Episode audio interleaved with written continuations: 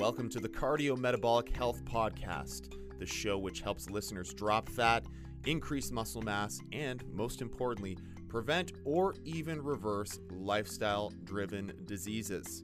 Join me and my co host, Dr. Andrew Appleton, as we dive into the root of obesity, diabetes, neurological disorders, and even many cancers.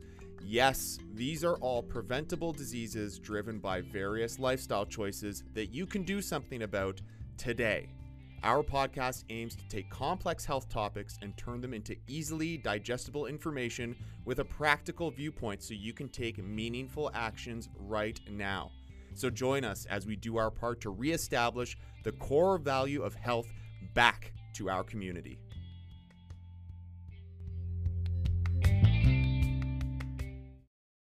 Uh, are you good with with going with fat? Sure.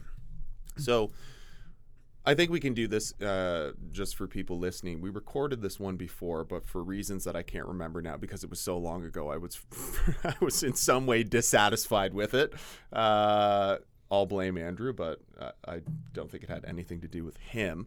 Um, I guess we'll find out if we're re-recording. Yeah, thanks. this will Yeah. be the one that goes out there.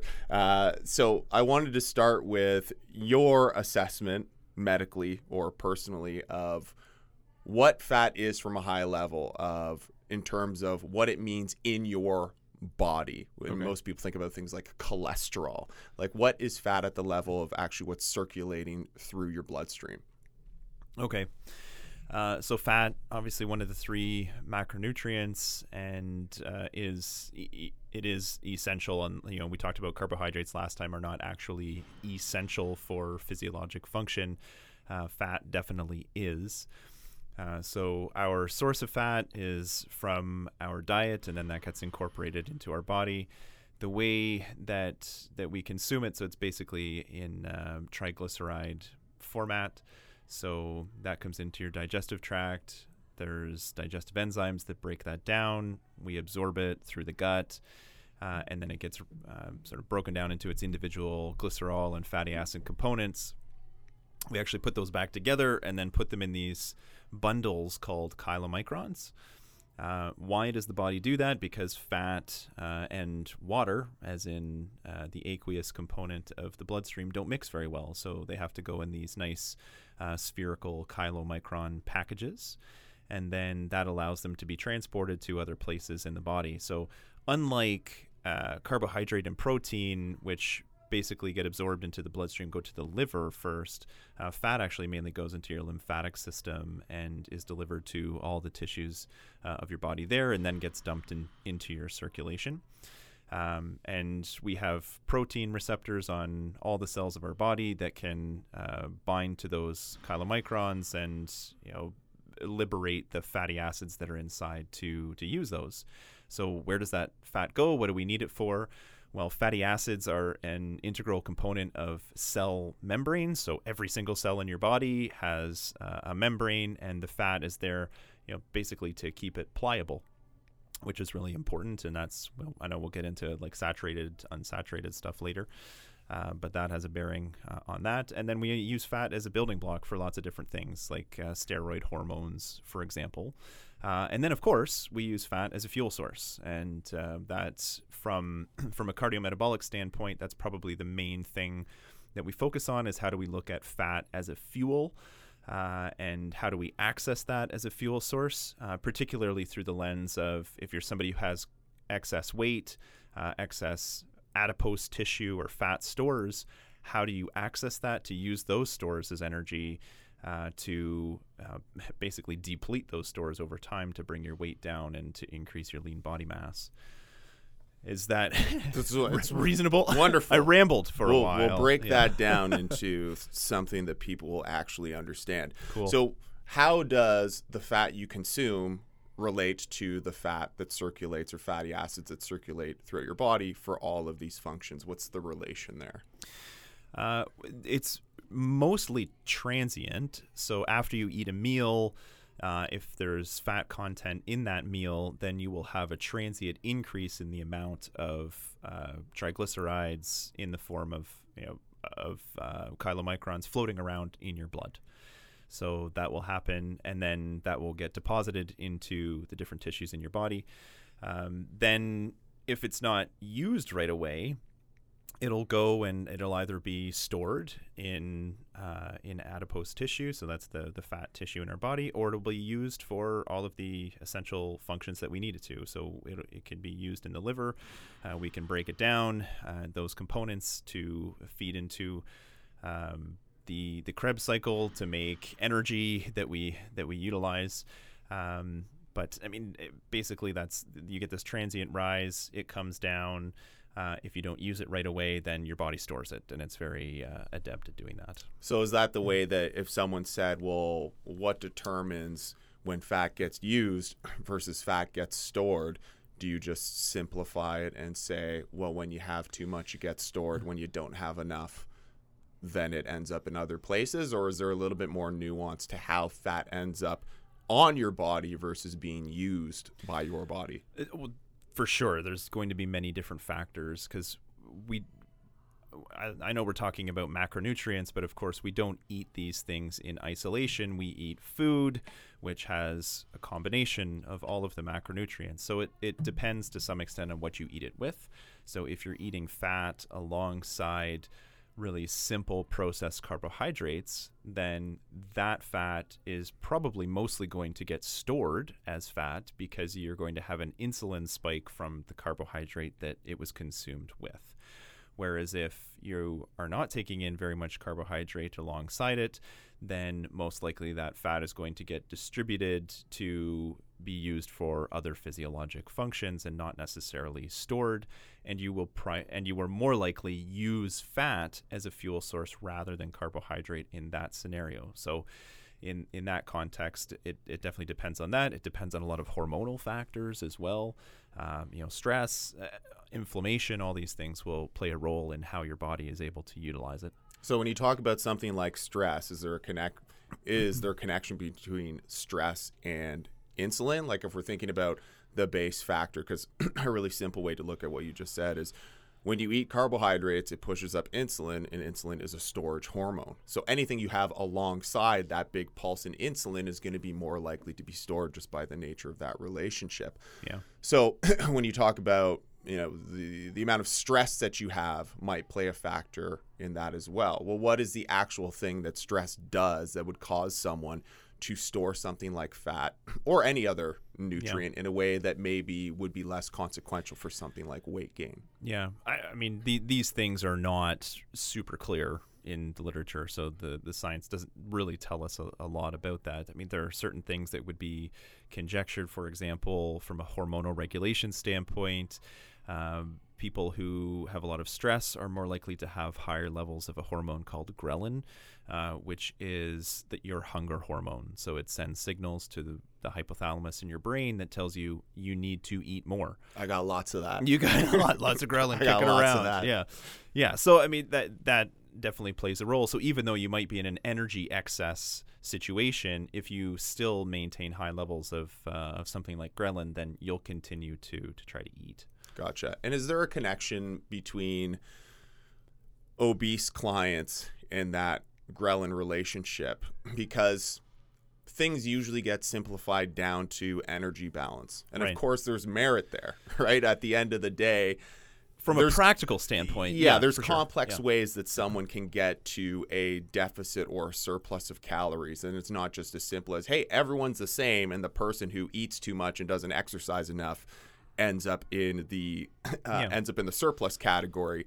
Um, but what other sort of factors, you know, ghrelin and hunger being one of them, are there other factors that you know of in obese populations or people who tend to struggle more with weight gain that you can point to, like something like an overproduction of ghrelin? Sure. I mean, so inflammation would be another one associated with with obesity, and I mean that that's kind of a, a chicken or egg thing. I don't know if it's that's the inflammation that contributes to the obesity or if it's the obesity that contributes to the inflammation. I'm sure that would could be debated either way. Uh, but we know that in uh, in somebody who has higher levels of inflammation, as we might measure with a CRP level on their blood work, um, then it's it's actually harder to access your fatty acid stores to use uh, as an energy source um, through lip- lipolysis, for example. So you might have those fat stores and you might even be eating a lower calorie diet, but because there's inflammation around, uh, you're still unable to access those fat stores effectively. Um, it's a whole lot more complicated than that.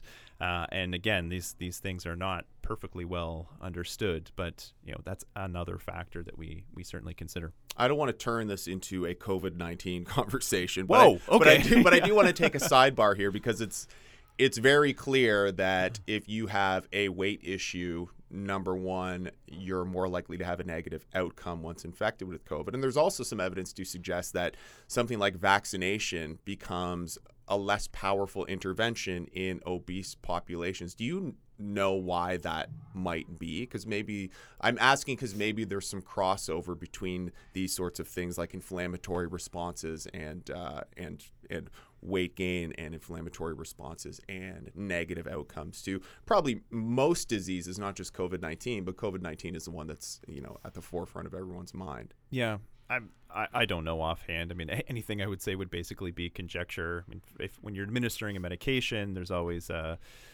like a dose response relationship based on body size and and uh, bioavailability or distribution through the different tissues of the body. So we know that fat tissue takes up uh, you know medications differently.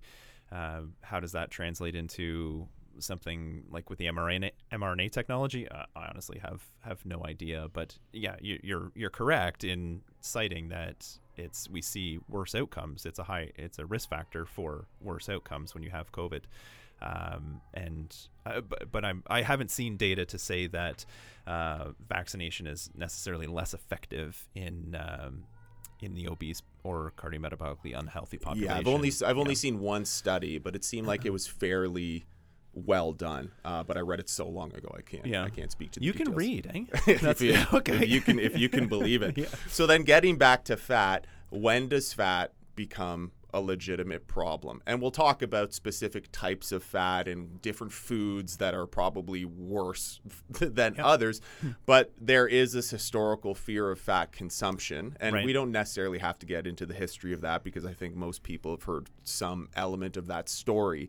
But there are i would say most people are s- still have some sort of association between consuming fat and being fat and consuming fat and having health problems. So when is that true? And how does fat become a problem for weight gain or any other health problem that is that is typical for people to face? Yeah, so uh, there's a, a few things there. Um, first, just from a body composition standpoint, we talk about two different types of fat. There's subcutaneous fat, and then there's visceral fat. The subcutaneous fat, which is often the, the fat that we see, uh, is probably not actually nearly as harmful as visceral fat, which is the fat that's literally packed in around your organs, usually in the abdomen. And so that's when you, you get the abdominal obesity or the increasing uh, waist circumference, which is definitely associated with worse outcomes and worse cardiometabolic health. So um, people may have heard about you know sort of the the healthy fat phenotype, uh, and so that's that's what that's uh, essentially uh, referring to. When it comes to oh, where where where do you want to go with, with this? Um, yeah, I I think Here, I'll, can- I'll can- ask yeah. you. So, just to make it a little bit more clear, is it the type of fat? Is it too much fat? Is it fat in the presence or absence of some other lifestyle intervention or all of the above? Like, if you can point to the things where this is when fat is going to be a problem for you, what do those things typically Yeah. look like? So I would say for somebody who's overweight, it's typically not because they're solely eating more fat than anything else.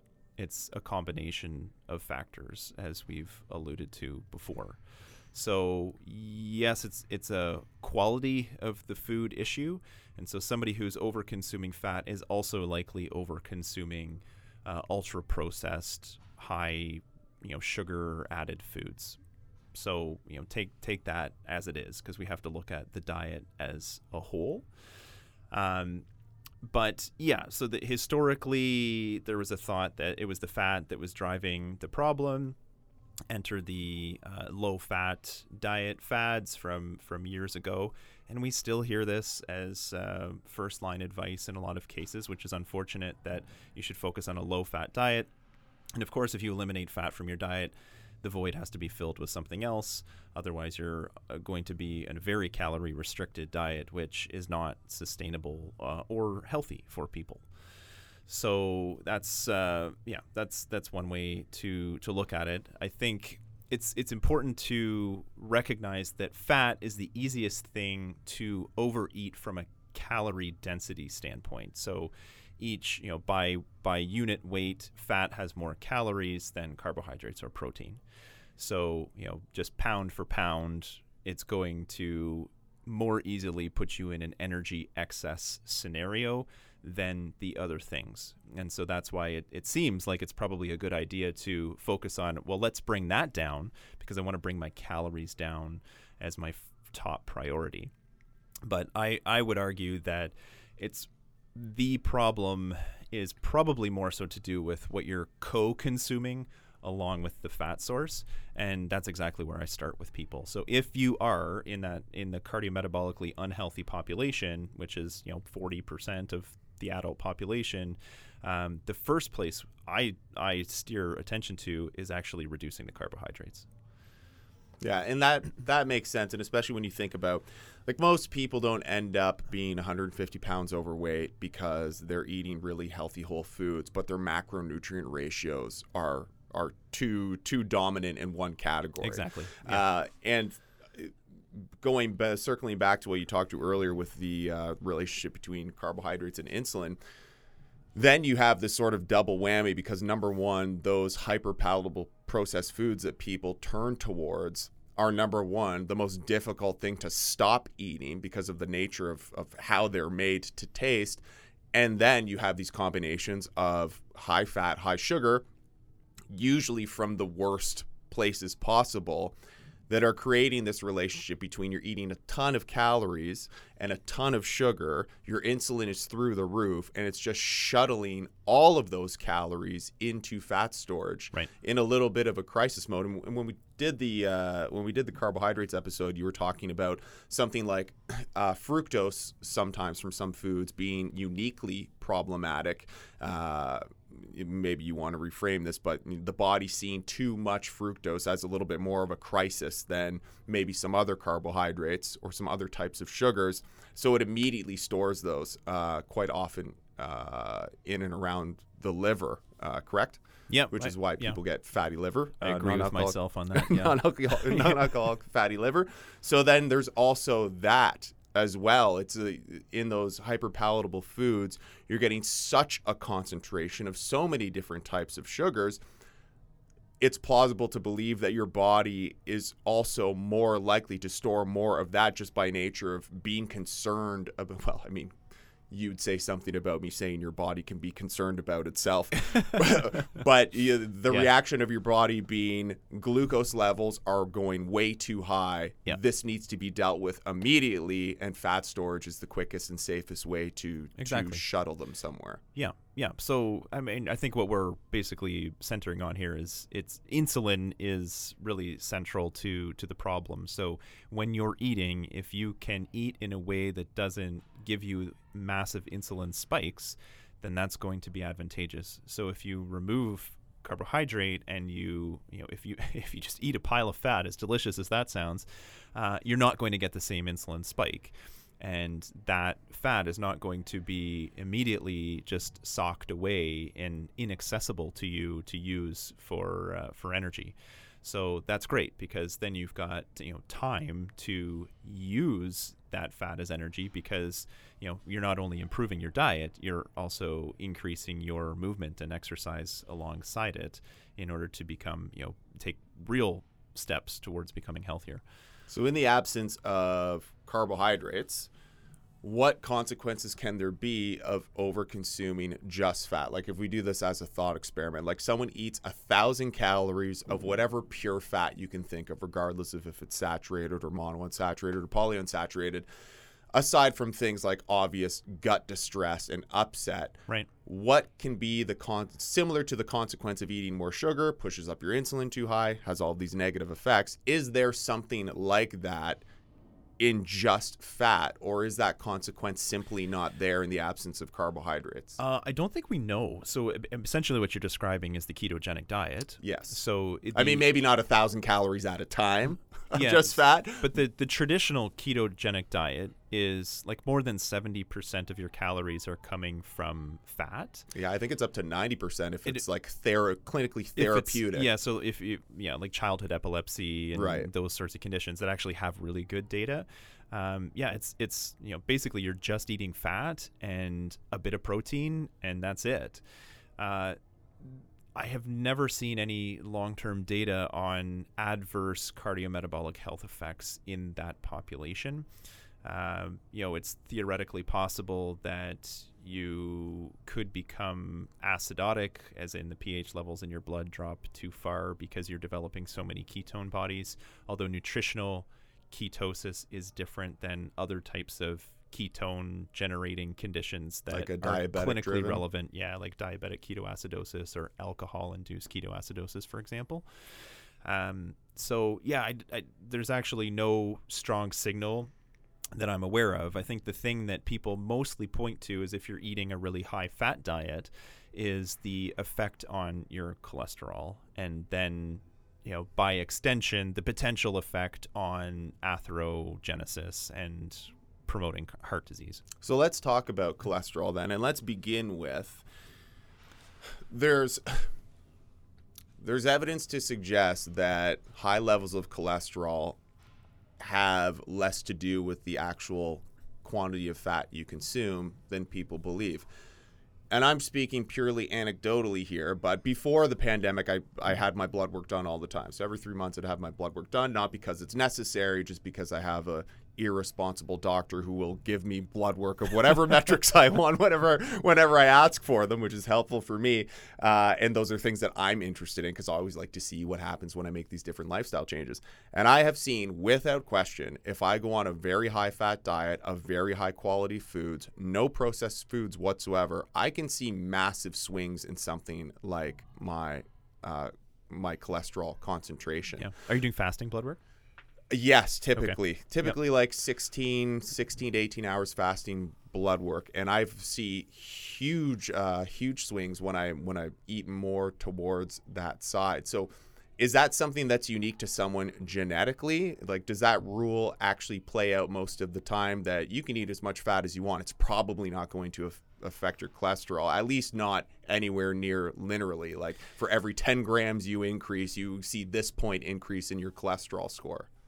Yeah, I th- I, it's probably mostly genetic, um, because i we can't we can't really predict which way it's going to go. So some people on a low carbohydrate diet, which you know ergo means more a more high fat diet, uh, some people will drop their cholesterol and others will see it go up. Others will see you know the triglycerides go through the roof.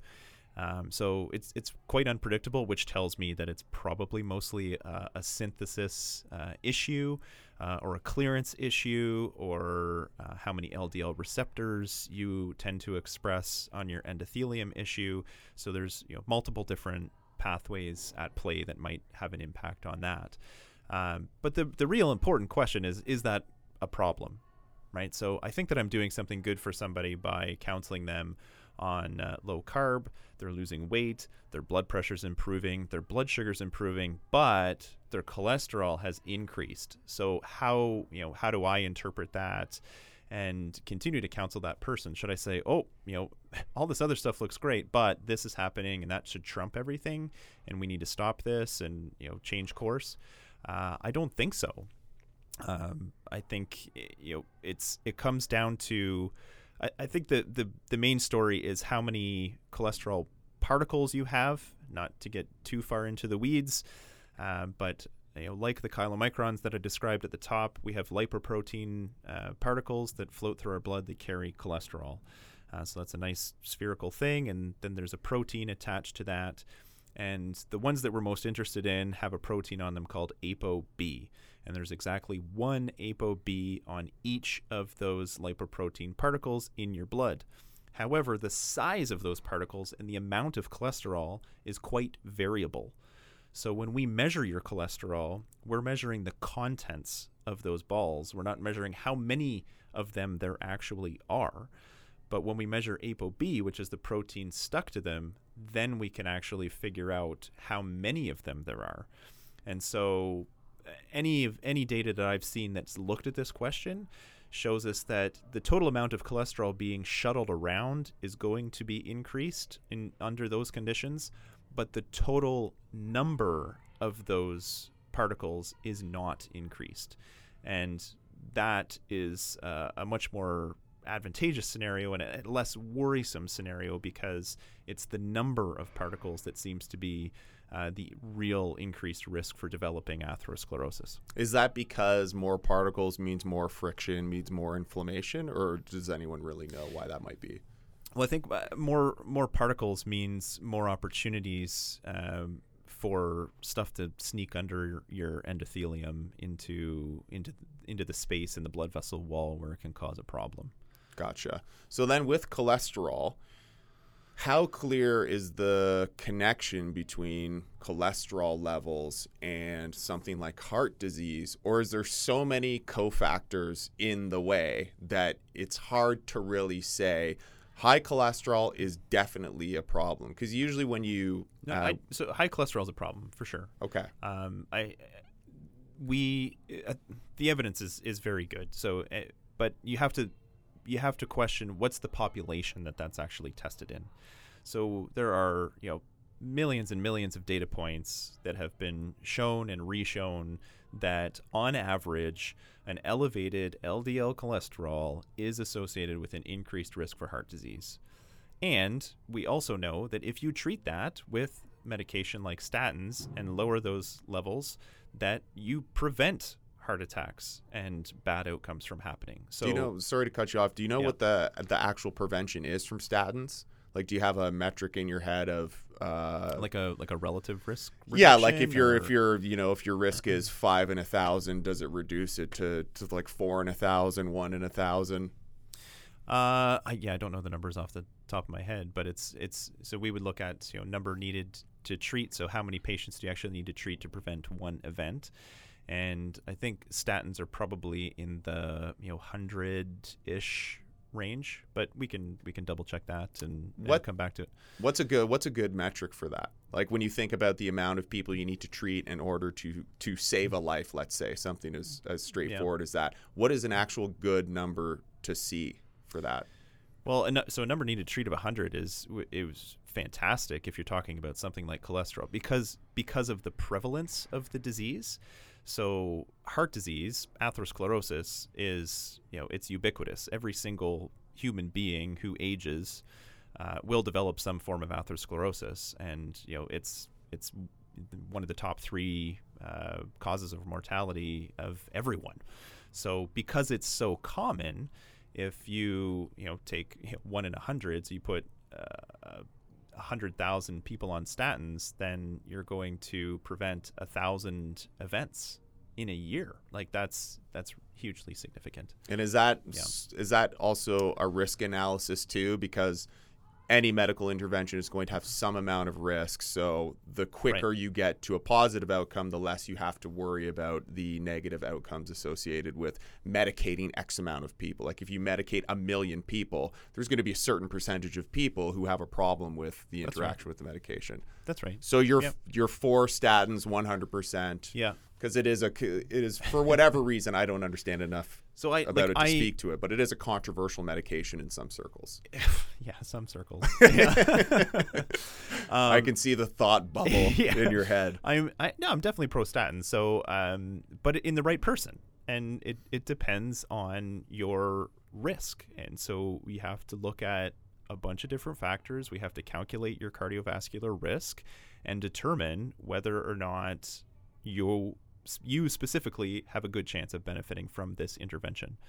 Uh, so, you know, personally, I like to treat people with non-medication interventions first, and give that an honest effort and and ability to make a, a change over a course of time. Um, but there's lots of circumstances where the risk is just so high that you know, medications really are the best tool to at least reduce risk in the short term uh, and then give you some extra time while you're working on the other stuff. So, but you also have to recognize like the population that I see is a sick population. So Right. these are people with chronic diseases, lots of comorbidities, and you know they're not the 30, 40 year olds uh, that we're seeing in, in primary care focusing on preventative medicine. In that population, it would be very rare to reach for a statin. But when you've got your you know 60, 70 year old with hypertension and diabetes and uh, and already has some you know heart failure and all sorts of things, then you know absolutely that population is more likely to benefit from an intervention like that. So there's there's two, you know, two basic groups of people: the person who is of a healthy weight, somewhat active, does their best to eat well, and then you have someone who is in the overweight to obese category. Maybe is already making some changes, but isn't in a great state of health and probably didn't get there from eating well and exercising. So, those two groups of people, for preventative, for interventional, when you think of diet, exercise, lifestyle interventions, actually, let's just s- stick to diet right now. Sure. Do you have a specific uh, recommendation for types of fats to consume from these foods in these relative quantities? And is it the same for both groups, or would you say if you're a healthy individual and you just want to be preventative, eat this way?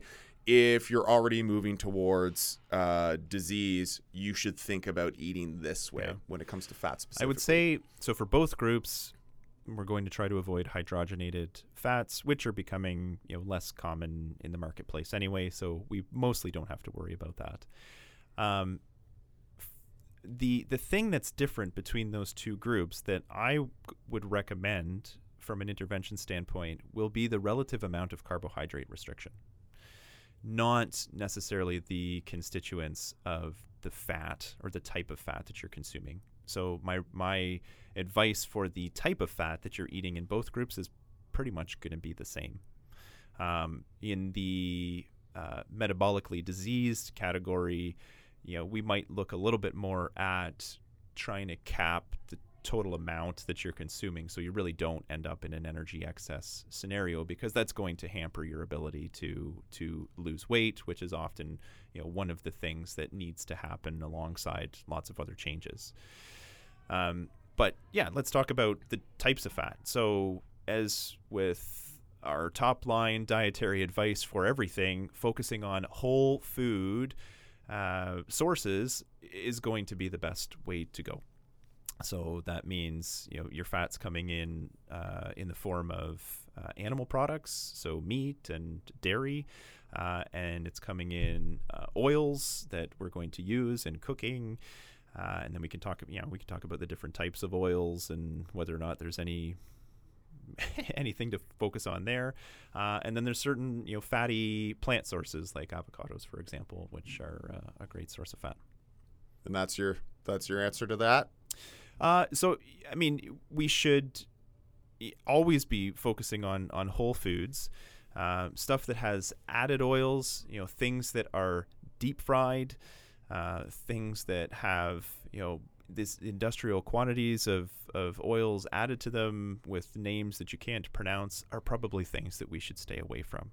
But you know, I just try to encourage people not to worry so much about um, if you're taking it in in the form of uh, uh, meat, especially. Honestly, don't worry too much about it. So if you're a, let's assume we're only talking to a, a healthier side of the population right now.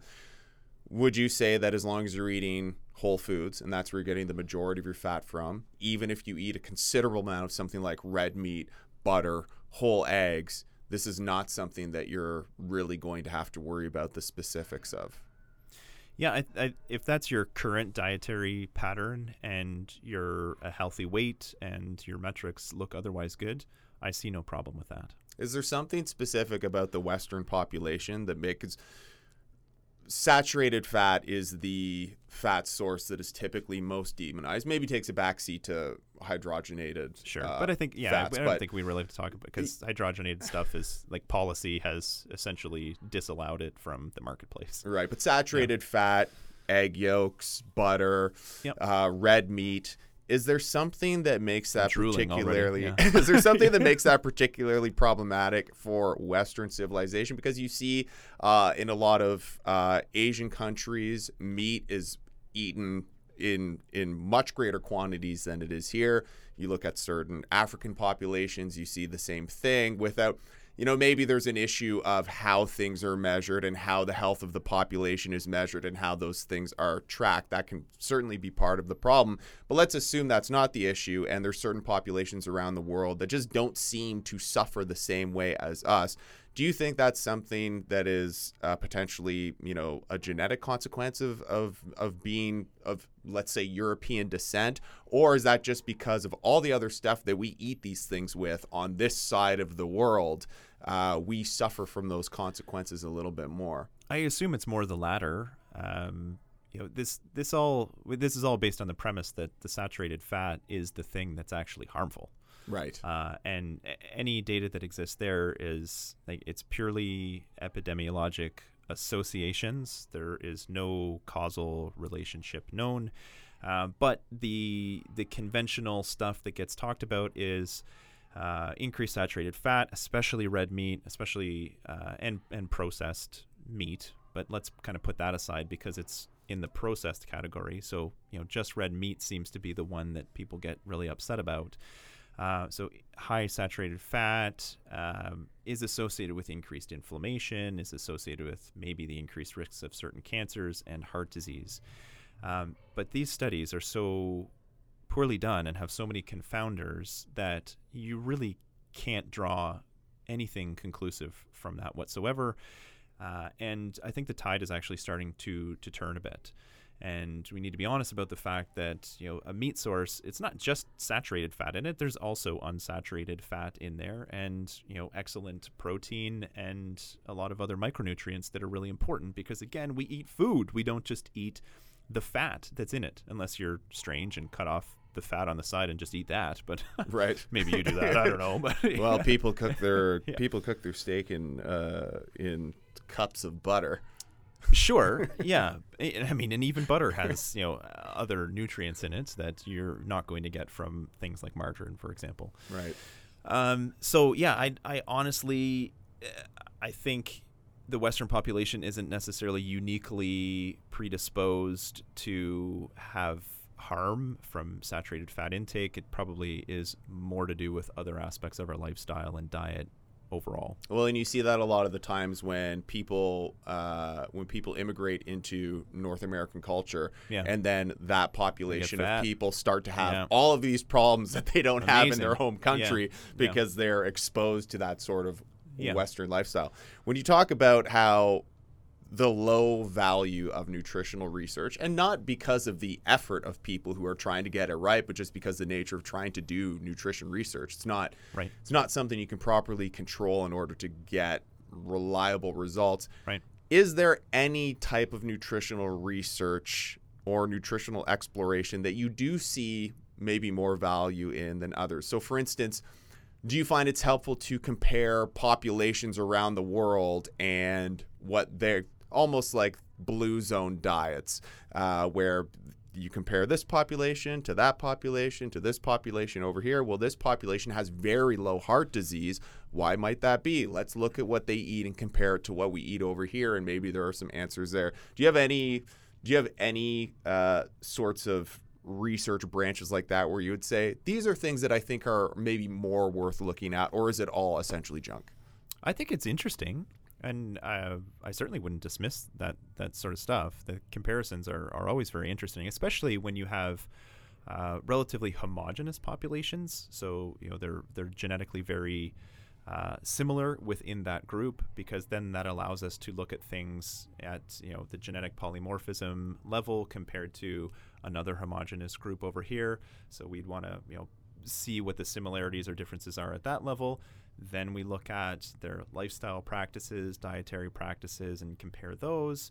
Um, so there's lots of interesting things to to look at there. I would consider that mainly uh, hypothesis generating and not really uh, it's it's not telling us conclusively anything in particular but it raises more interesting questions definitely that can be used in future prospective research Okay, so moving to metrics, somebody okay let's just back up for a second so we, we talked about saturated fat right. um, so we said you know probably don't worry so much about the the quality of the saturated fat that you're getting in whole food sources but at the same time, you do need a combination of polyunsaturated fat in your diet. So I, I don't, I wouldn't recommend eating purely saturated fat. Uh, you do need to get um, unsaturated fats because there are, you know, omega 3, omega 6 fatty acids are essential. Our body cannot synthesize those things, and they are necessary uh, for you know proper cell membrane function, as we as we mentioned before. So good sources of that would be uh, like olive oil, avocados, which are a great source of monounsaturated fat. Um, fish, seafood sources uh, would be another excellent uh, example. What do you think of a packaged supplemental form of things like omega 3? Do you see any problems with something like that? I don't see, well, but there can potentially be problems because you have to just consider the source of, uh, of that. So the, the level of purity and knowing exactly what you're getting in like a fish oil capsule, uh, it can be quite variable because, you know, that industry is not regulated like the pharmaceutical industry. Um, I, when I have patients who are on omega 3 supplements or fish oil supplements, um, I don't tell them to stop. I just want to make sure that they're getting it from you know a, a reasonable quality source. Okay, I'm gonna you know. s- I'm gonna skip back again. I'm gonna ask you because you talk about uh, if someone sees unique elevations in cholesterol through some sort of dietary consumption you would assume that that is there's a genetic reason why that might be for that individual. Now, do you know of any of any benefit to having that sort of genetic predisposition? Because you think about things like in most human beings, there's lots of common genetic factors within a population that serve them within that population and where that population is from, right? The most the most obvious example being something like sickle cell anemia in places on earth where malaria is more prevalent yep. and that being protective against malaria. So when someone comes here where malaria isn't, then it's just a problem, right? right. Sickle cell anemia is an issue, whereas in their home country, it's probably better to have that condition in a place where there's a high concentration of malaria. So when you think about somebody who's susceptible to these high levels of cholesterol, which can make them more susceptible to something like heart disease, is there a beneficial reason why somebody might have that genetic adaptation? Uh, I, I don't know. I've never seen any arguments, you know, one way or the other. I think it's this is a relatively new phenomenon that people are actually taking an interest in. So whether or not we could hypothesize that there's you know a, a biological or physiological benefit to jacking up the cholesterol levels in your blood, uh, I'm not I'm not so sure. I don't think that that necessarily would equate to you know somebody who's more efficient at utilizing fat as an energy source, for example. Um, yeah, I don't, I don't know. You don't have any non-medical philosophical thoughts or feelings on this because these are things I think about all yeah. the time because we're always trying to manage these metrics right? And right. I always wonder, well, is managing this metric, are we doing it in a in a poorly understood way where we're actually costing ourselves something that we're not that we don't understand? Because in most scenarios, I would think that if your genetics have made it this far in the human population, then they got you there in a very specific way. And while the threat that has led to the evolution of this genetic trait, which can now be a problem, maybe, if not probably, is not something that you need to worry about anymore. I often get concerned that people, you know, they they get their blood work done, they look at it, there's something that's alarming to them, they immediately try and bring it down in some way through medication or otherwise without understanding if there's an actual cost there that they're that they don't understand. Do you ever think about those things? Yeah, I do. That's good. Uh, yeah, I mean, you just have to remember anytime you take blood work or do any sort of test like that, it's a snapshot in time, right? It's it doesn't tell you what's happening dynamically in the system. It's literally just at that moment that that blood came out of your vein into the needle. That's what that level happened to be. I honestly don't know what the level was 10 minutes later, uh, let alone uh, the next day. So it, it, it only with multiple time points and you know knowing specifically what somebody's doing you know, from an intervention standpoint can we start to make inferences at the n of one level whether or not there's a signal signal we need to pay attention to? But the other thing that's important when it comes to interpreting testing and this is a, a message that i constantly am trying to impart to my medical students is you know why was the test ordered in the first place so if you're getting upset about a value that if you think back and go, I didn't actually need to order that test to begin with. There was no real reason to. There was no symptoms. There was no you know clinical entity going on that I was really worried about. And this is literally just you know extra information that you have. Then I'm far more likely to put less of an emphasis on that result because it doesn't really help me interpret anything that's going on. It's just a number. Uh, so we always have to look at that in context, and then that's why I, you know, I like to take a number of different data points so that we can tell a more full story. But I, you know, in this space, for sure, people tend to hyper focus on specific things, uh, usually to the potential detriment of other things. Because in the human body, biology is complex. If you pull something over here, you know something else falls off the shelf on the other side. Right. And yeah. when you think about when you think about blood chemistry being transient like you mentioned, I would also assume people are on their best behavior before they get a blood draw, at least as much as they are capable. So well, we tell them to be. So what yeah. so what what shows up on that day may not be completely relevant to what yeah. you would actually see yeah, just like when randomly I, pulling them one when I send people for cardiometabolic labs, I want them to have a good night's sleep. I want them to be fasted for 12 hours. Uh, I don't want you to get up and exercise your brains out at five in the morning because that's going to throw things off hormonally. Um, yeah, I just I want it to be under really perfect conditions so that I know at a at a good state, you know, what is what does the system look like? Uh, because as we talked about before, you know, stress on the body is is natural. It's that's fine, uh, but it will change your numbers, and then I don't know how to interpret that necessarily. Is are most studies that are done that give you the information you need to assess someone's blood chemistry? Are they also done with these very specific parameters where you want someone to test under those exact same parameters because then you have a population to more accurately control them to? For sure, every study will be very strict in its protocol for what they need their participants to do, um, and so and that's part of interpreting and generalizing to your population. You have to look at those methods and say, well, okay, who were the people in the study? What exactly did they have to do? And is that the same as the person that I'm treating? Like, would they actually have fit into this study? Because only then can I really, uh, you know, attra- attribute the results uh, to their case. So then moving on to metrics, yeah. unless there's something else you want to no, draw us back into. Proceed. So, and this is probably a you know a good opportunity for you to pitch specifically what you do with the Empowered Health Report.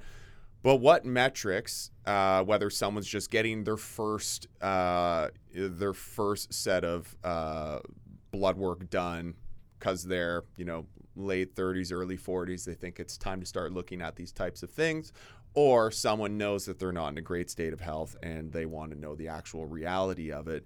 What are the metrics specific to something like cholesterol that you think somebody should try to get? Because while physicians are getting a little bit better at being up to date of what the most relevant blood metrics are, most family physicians are just doing the same traditional blood work that they've been doing for 30 years. So, with what you know now, what are the metrics that people should go out and get or ask their physician for or come to you for if they want the best picture of how their cardiometabolic health is talking about something like fat? Yeah. Um, yeah, so most primary care screening blood work for, you know, lipids, blood sugar, etc. It's it's guideline driven, right? So if it's not in in the guidelines, then it's generally not getting done. Uh, so there's a major lag from uh, from you know, new information that comes out. You know, probably five to ten years before it hits the mainstream guidelines, and then it has to work its way into practice. So it takes a really long time for these things to happen. Um, but for for uh, cholesterol specifically, you just get a standard lipid, lipid panel that'll tell you your uh, your total cholesterol, your HDL cholesterol, uh, your triglycerides, and then it will calculate your uh, LDL cholesterol value and also give you a non-HDL cholesterol. So th- those are the the most important ones. Um, then additionally, everyone should have an ApoB done. The problem is it's not publicly uh, insured in in Ontario at the present time. I'm not sure about other provinces, uh, but to really be able to interpret those numbers correctly, you really do need that added piece of information, and that has just sort of snuck its way into the most recent version of the guidelines. So it'll be interesting to see uh, if that does get picked up for public reimbursement. Uh, and whether or not it starts becoming more commonplace, but it's just so a lipid panel and an ApoB if you're you know asking your your doctor to be screened for cholesterol then those are the two things. And what about cofactors? So what about other metrics that are related to cholesterol where you'd want to see these numbers alongside those cholesterol numbers? Well yeah so when i do that i, I want to look at somebody's you know, complete blood count. I want to see their their kidney function as well, and then liver numbers are really important to screen for the potential for fatty liver. So we look at liver enzymes, and ALT would be uh, a common one. A GGT is another common one. So if those are elevated, then there could be uh, some sort of issue. Uh, I check people's uric acid levels, uh, which can help us round out the story on uh, on fructose. So if you're over consuming fructose, then people will often have elevated uric acid levels. Um, and then the blood sugar story is you know the other major important piece. So getting a fasting uh, blood glucose level, uh, a hemoglobin A1C, which shows you your average uh, blood glucose levels over the preceding uh, three months or well, 120 days, which is about the average lifespan of a red blood cell. Uh, so we look at all those things. So if you kind of get that whole package, then you can get some some pretty decent uh, uh guesstimate of your cardiometabolic health. And then we need your blood pressure and measurements, you know, height, weight, calculate your BMI, ideally waist circumference, hip circumference as well. So then for the cholesterol specific numbers, and maybe this is a mm-hmm. question you don't want to answer on a podcast, but are there thresholds where you would say to somebody, this is a problem? Yep. This I do not want to see. And what are those thresholds for those metrics? Yeah. So if, from the calculated LDL value, if your LDL is above five, that's potentially alarming and may mean that there's a genetic thing going on, which is really jacking up your cholesterol levels. Uh, so that's something that we really need to pay attention to uh, and do some additional testing and you know calculate that person's cardiovascular risk and and go to work on trying to bring that down ASAP. Absolutely. Um, you know, less than that, uh, it again it, it depends on the whole circumstance. So there there are th- when we decide to treat, there are thresholds for treatment targets. Um, but there's not necessarily a level for initiation of treatment that isn't taking into consideration other risk factors. Gotcha. So then, what is uh, specific in your report? So if somebody comes in and wants to use your services for your report, what are they going to get with metrics, service, everything that they'll receive from that? Sure. Yeah. So alongside the uh, the labs, we send a, a really detailed uh, client survey, which will get from you all of the measurements that we need, but then really detailed medical uh, history information, including your family history. So you do need to do a little bit of family uh, research to give us the information that we need to um, to best triangulate everything and then we take that information plus uh, all of the lab results and then we assemble it into a report that basically breaks down your health system by system um, so you know to go everything from you know blood cells kidneys liver blood sugar blood pressure etc Um, and we even get into you know well-being scores, screening for depression, anxiety, uh, which can have a really important bearing. We look at sleep, you know, all sorts of stuff. So you get a report that shows you your current s- status for all of those things, and then you know we tell you if it's if it's excellent, if it's uh, potentially at risk, or if it's something that you you need to do something about right away. Uh, and then, along with that, are personalized recommendations about steps you can start to take to improve the ones that aren't in the excellent range. Um, and then we include some education as well to help you uh, understand and interpret your own data. You brought up uh, you brought up family history being a part of the information you want to collect for, sure. the report. For Yeah. something like heart disease and other atherosclerotic conditions, how tightly correlated is a family history of the same with someone's chances of suffering from that same problem? And is there what specifically are you looking for with that family history? Like this condition starting at this time or with this outcome, is there a certain sort of uh, is there a sort of outline you can Yep. put, put out there? Yeah. So if you if you have a, what we call a first degree relative, so that would be a parent uh, s- or sibling who had heart disease, so a heart attack or a stroke or peripheral peripheral arterial disease, so you know they blocked off an artery in their leg, for example. If that happened in a man before age 50 or in a woman before age 55, then that potentially is a significant family history for increased risk of coronary heart disease. Um, and when we look at our our calculators, so we will use something called like the Framingham Risk Score, uh, where we punch in different numbers, uh, including your cholesterol, blood pressure, etc. But one of the boxes you check in there is family history of premature heart disease, as I just defined, and that effectively doubles your risk. So if somebody's baseline risk uh, just based on their personal profile was you know seven percent, that family history alone bumps that up to fourteen percent, which is really significant, and it, it it often changes your your risk category, which then changes the conversation about whether or not we need to treat something more aggressively. And is that for uh, for family members? Is that is that like a linear scale? So if you have one grandparent who died of heart disease, is having two twice as bad as one, and three three times as bad as Well, one? it depends on if they're so if they're in the same family lineage. which is what I mean. Yeah. Right. So if you had, you know, you've got your two sets of grandparents.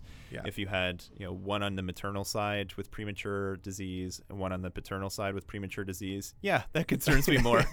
you still get the same points for it, but you know, I I would say, well, there's a far more or far higher chance that you got the genetic, you know, polymorphisms or mutations that led to that disease. It's it's you know the probability is just higher that you got at least one of those. Right. Yeah. is there anything else you want to say about fat, fat consumption, cholesterol, anything along those lines? I don't know if you want to talk about the role that diet or that exercise interventions can play in prevention. Um, well, we should probably talk about that as its own, you know, entity. yeah. Um, but when it comes to fat, honestly, I- I think you know, people don't need to worry so much about the you know consuming fat. Like if if you're buying a full fat dairy product, it's okay. I won't tell on you. it's fine. Um, you know, don't overconsume it. Just like anything else. Um, and always opt for whole food options. It's okay to cook with butter. It's also great to cook with olive oil and avocado oil. You know, it's okay to to use coconut oil, it, even though it's a, more saturated uh, plant-based oil. Like all of these things are fine.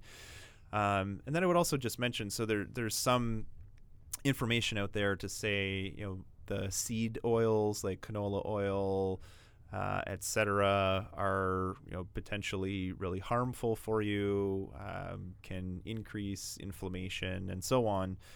Um, so there's some animal models where that may be true, but when you look at how people behave, you would need to be consuming like gallons of these things for it to make any sort of meaningful difference. So if you're really fretting about you know which oil to choose in in your baking or cooking. Uh, don't worry about it that much, honestly. You know, just choose the thing that, that you think is is appropriate, um, and just with anything, I mean, just just don't overconsume. Yeah, with the, with the seed oils, I think you and I might might see that a little bit differently because, of course, there isn't very clear evidence that seed oils are problematic, specifically right. in the quantities that the average person would consume them. Right. But there is, you know, just a correlation, but there is there is a fairly tight correlation between heart disease and other diseases that, that people face and the amount of seed oil that we are consuming. Because you when you when you look at that plotted out over time our saturated fat intake and something like our meat intake our red meat intake is has actually declined as those sorts of health issues have risen. But the thing that without question has risen in our, cons- our, our consumption are those seed oils. And of course, we're eating more sugar. We're eating all these other things too, right? So you right, can't really what, place your finger on but it. But what are those oils in that's going into your body is more the question of the specific oil that went into that product. So if you're following our advice to focus on more of a whole food diet, you get to choose the oil that goes into your cooking, not I bought a product that's prepackaged that was made with oil and someone else chose it and used it in industrial in an industrial setting and did who knows what to it. If if you're actually you know eating stuff that you choose and you're making it then you know that's that's my argument is to say you're probably not using you know all that much in whatever it is that you're making that's going to cause a meaningful problem. And you're certainly not you know subjecting it to crazy high heat, pressure, like all this stuff that's going to change the chemical nature of the product itself. Yeah, and that's a fair point. I guess for me, I I look at it the same way I do aspartame. Where yeah, yeah. it's probably going to be difficult to consume the quantity over time that would be required to suffer the consequences that are known of aspartame consumption. Right. But at the same time, there's so many other options. I just won't consume yeah, aspartame. right. So, so, like, like you have so many you have so many different fats to choose from yeah. that at least as of right now we know don't have that same amount of consequence. Sorry, my uh, screensaver's just coming on here. If, Uh, if we're boring your computer to death. that's exactly what happened. Usually it's set uh, set for one hour because I never uh, have any. I just want to make sure we're still recording, which it is. If- um, but there's so many other options out there. It's like I get that seed oils are cheap. There's a lot of them. Um, I would just say if you have, if it's feasible for you to use something that is a little less controversial, it's not. It's definitely not going to hurt you. There's only upside to consuming non-seed oil forms of fat For of sure. the kind that Yeah, we've yeah. talked about already. Yeah. One other thing that I uh, that I wanted to go over because this this speaks to the psychology of eating a little bit and why it can be difficult for some people to just simply follow dietary advices. You mentioned at the very beginning of the podcast that a lot of the associated perceived issue with fat is well a calorie of fat is much more en- energy dense than it would be for something like protein or carbohydrates. Therefore, the consequence is greater. And a lot of people will push back against that and say, well, yes, that's true, but fat fat is very satiating. So mm-hmm. the more fat you eat, the more full you will feel. Therefore, the less calories you'll actually eat overall. And there's certainly there's certainly some truth there, but I find people who have serious weight issues, it's not because of a satiety issue. You know, sometimes w- with you talk with you talking about some people producing more ghrelin and therefore having more of a hunger signal, but I find people within that demographic can quite easily feel full and continue eating because there's other things that are actually driving the the the hunger for food. It's not that they are their satiety signals are shut off and they don't know when they're full. It's just they can feel full and just continue eating. Mm-hmm. In which case fat can become can become a more consequential nutrient in that situation Right. when you're consuming it past hunger anyways. Do you have any thoughts on that? I fully agree with that. No, I, I think that that's a great point, and uh, I probably should have made it myself. But well, that's what I'm here. But for. the other thing, uh, yeah, from a satiety standpoint, and we'll I, we'll talk about this when we talk about protein. But if you really want to, you know, put put the the lid on satiety, then my recommendation would be a protein forward approach and you know and then have your fat. Gotcha. Yeah. Okay. Anything else? I think that's it man. Okay. Well let's wrap it up. I don't i don't think we're going to get to recording protein today but uh, whoever's listening to this right now it should still be on the next Stay episode. stay tuned